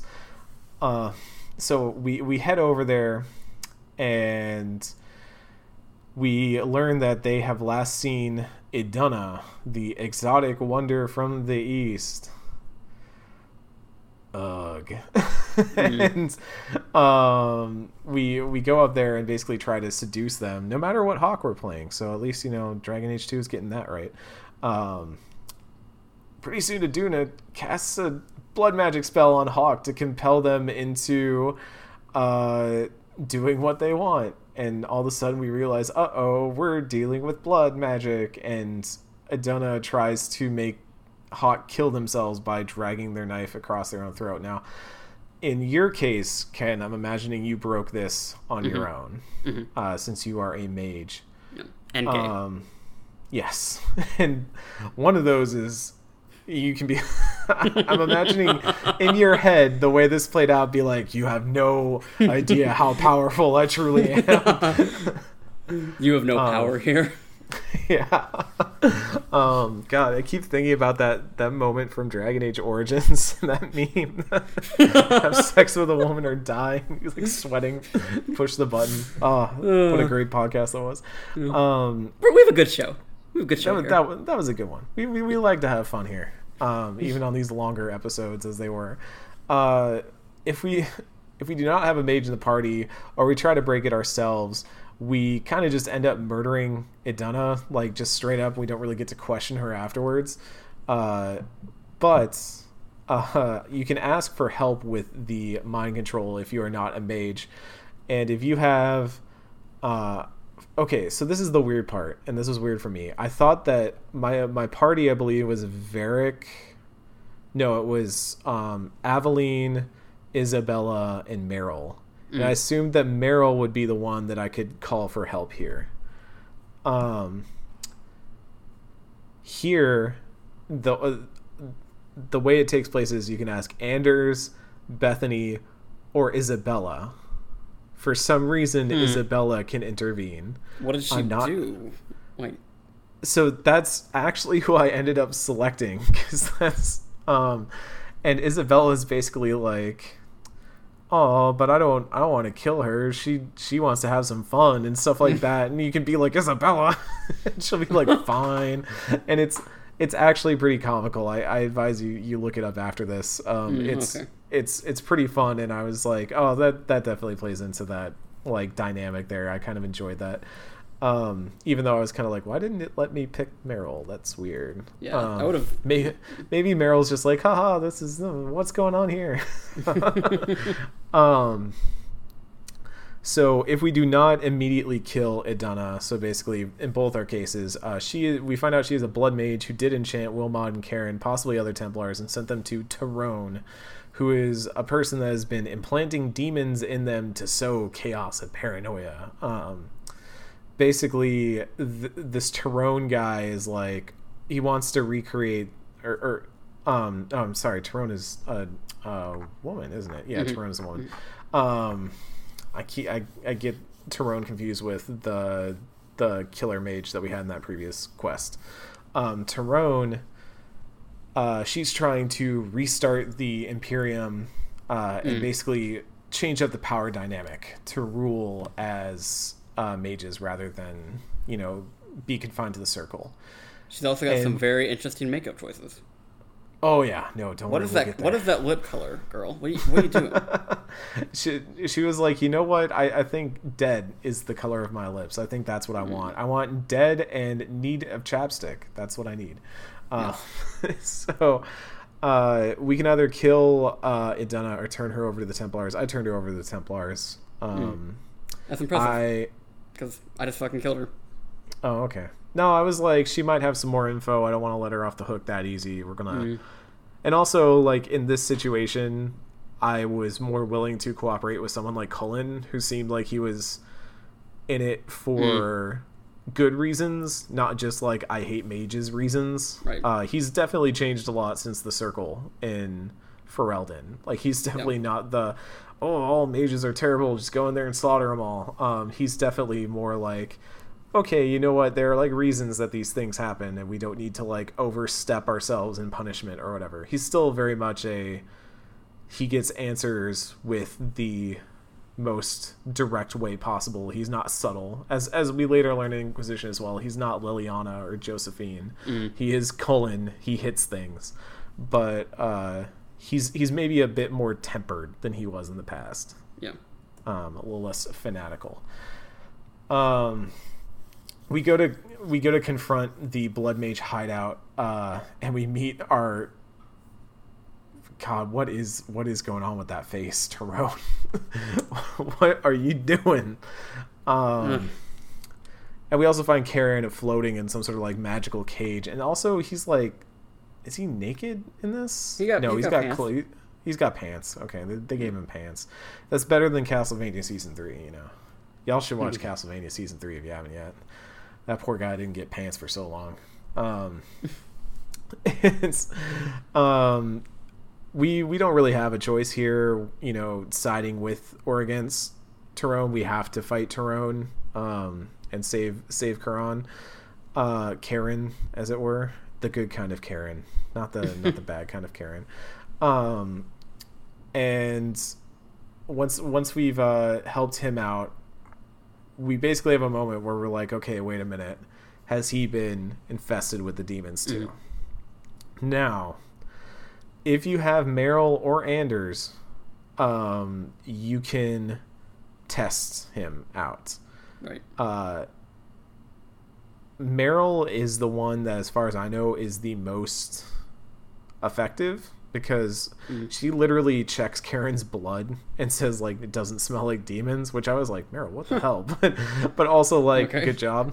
Whereas Anders is just like basically tases him and is like That, uh, I, I had Anders to do that too, so like yeah, Okay. yeah, and he's basically like, well, a demon would have come out if he was if he was uh, possessed, so he's not possessed, which I thought was funny. Like Merrill's like, oh, I'll just cut you open and smell your blood, and then Andrew's like, I'm gonna tase him. but, uh, Bethany is not able to do it um, due to not being super knowledgeable about demons. That's kind of weird. Um, but we then get the option to uh, let Karen know whether we're going to tell Cullen about this or not, and then uh, Anders can also ask us to not necessarily bring up the whole blood magic Mhm. part when we talk to Cullen as well.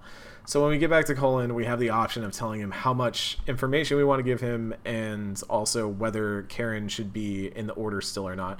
I kept Karen in the order, uh, and I basically was like, hey, look, we tested him already. Mhm. Like, he's good, he's not possessed. And honestly, he was like doing the best he could. Uh, and then you also get a um, an option here where you can be like, not all mages are like this. Like, Right. it's not. This Or- is not a thing. Or you can say that you're a mage, which is I Yeah.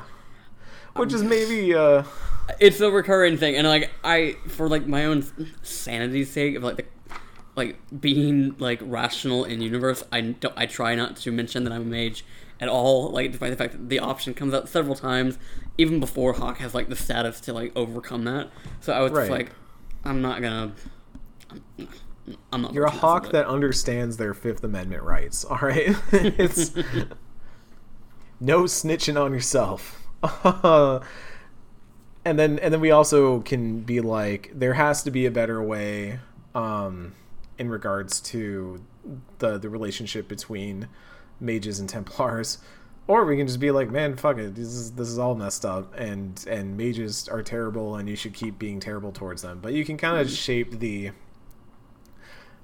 let's say, the outlook of Cullen in this part, which is which is neat, and, and I think Cullen ends up being this interesting character in in the breadth of Dragon Age because we get to see a Templar that gradually comes around to the Mhm. idea of mages are not terrible, and he ends up kind of, especially by Inquisition, ends up being that character that can be like, I have learned that things can be better, and so I'm, you know, I'm trying to make that better. Whereas other characters, obviously like Knight Commander Meredith and stuff like that, are very much like, no, we have to maintain our power over the mages or they will kill us. Right. Um, I like I by the end of this mission I was already like I like Cullen a lot more than I remember liking him before. And so I'm really interested to see how this ends up affecting my view of him once we get into Inquisition because I remember most of what I remember about Cullen from Inquisition is him just kind of being like comic relief. Like literally the only thing I really remember about Cullen was him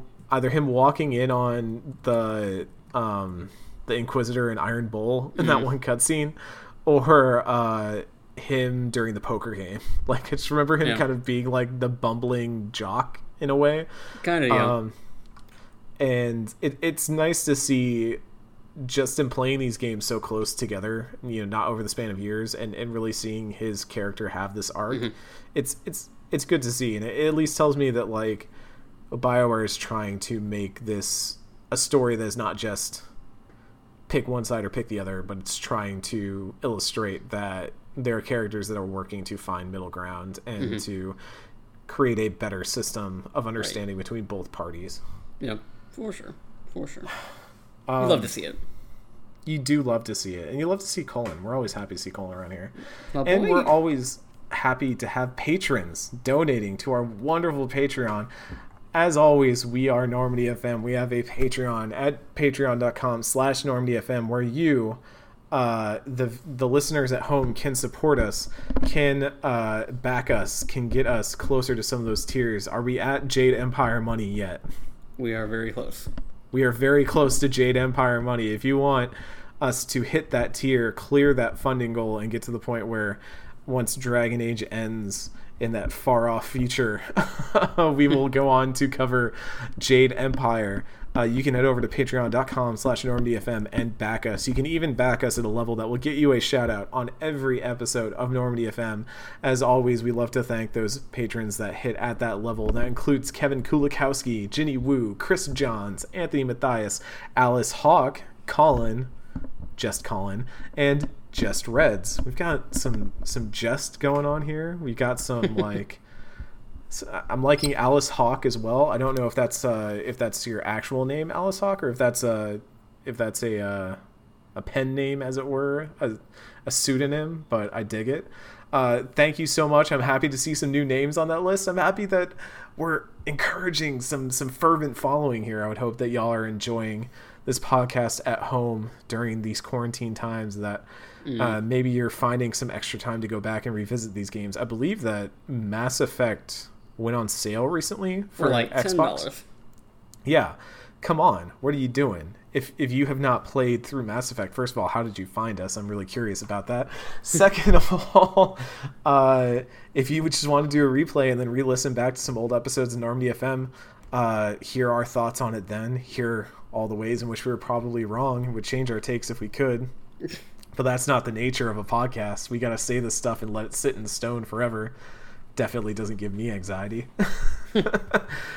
you can always follow us at twitter.com slash normandyfm show if you don't want to donate to the patreon uh, if you don't have that cash available right now we understand gotta spend those stimulus checks on other stuff you know um, i heard onlyfans is up right now so you know y'all get out there and support what you gotta support sorry folks we're not starting one of those yet circle back in six months we'll see how we're doing then um, as always, you can find us on all those podcast services as well. Ken, we have one more episode to go in Act 1 of Dragon Age 2. We are already almost a third of the way through Dragon Age 2. Can you believe it? It's wild. It's like it's going so fast. It's ridiculous. Like we just we just started it. Just got here. Already almost a third of the way through. Maybe we should make the season longer to make up for how long Dragon Age Origins felt. Because Origins felt like a lifetime. Every minute of the Dragon Age Origins season for like ten minutes. So Next week, we will finally be venturing into the deep roads. We've got our cash, we've got our crew. We're going to go find some ancient treasure. Nothing will go wrong because we are Hawke, and everything goes right for Hawke at the end of the day, as long as you're the main character. But we'll see the rest of y'all there on Normandy FM.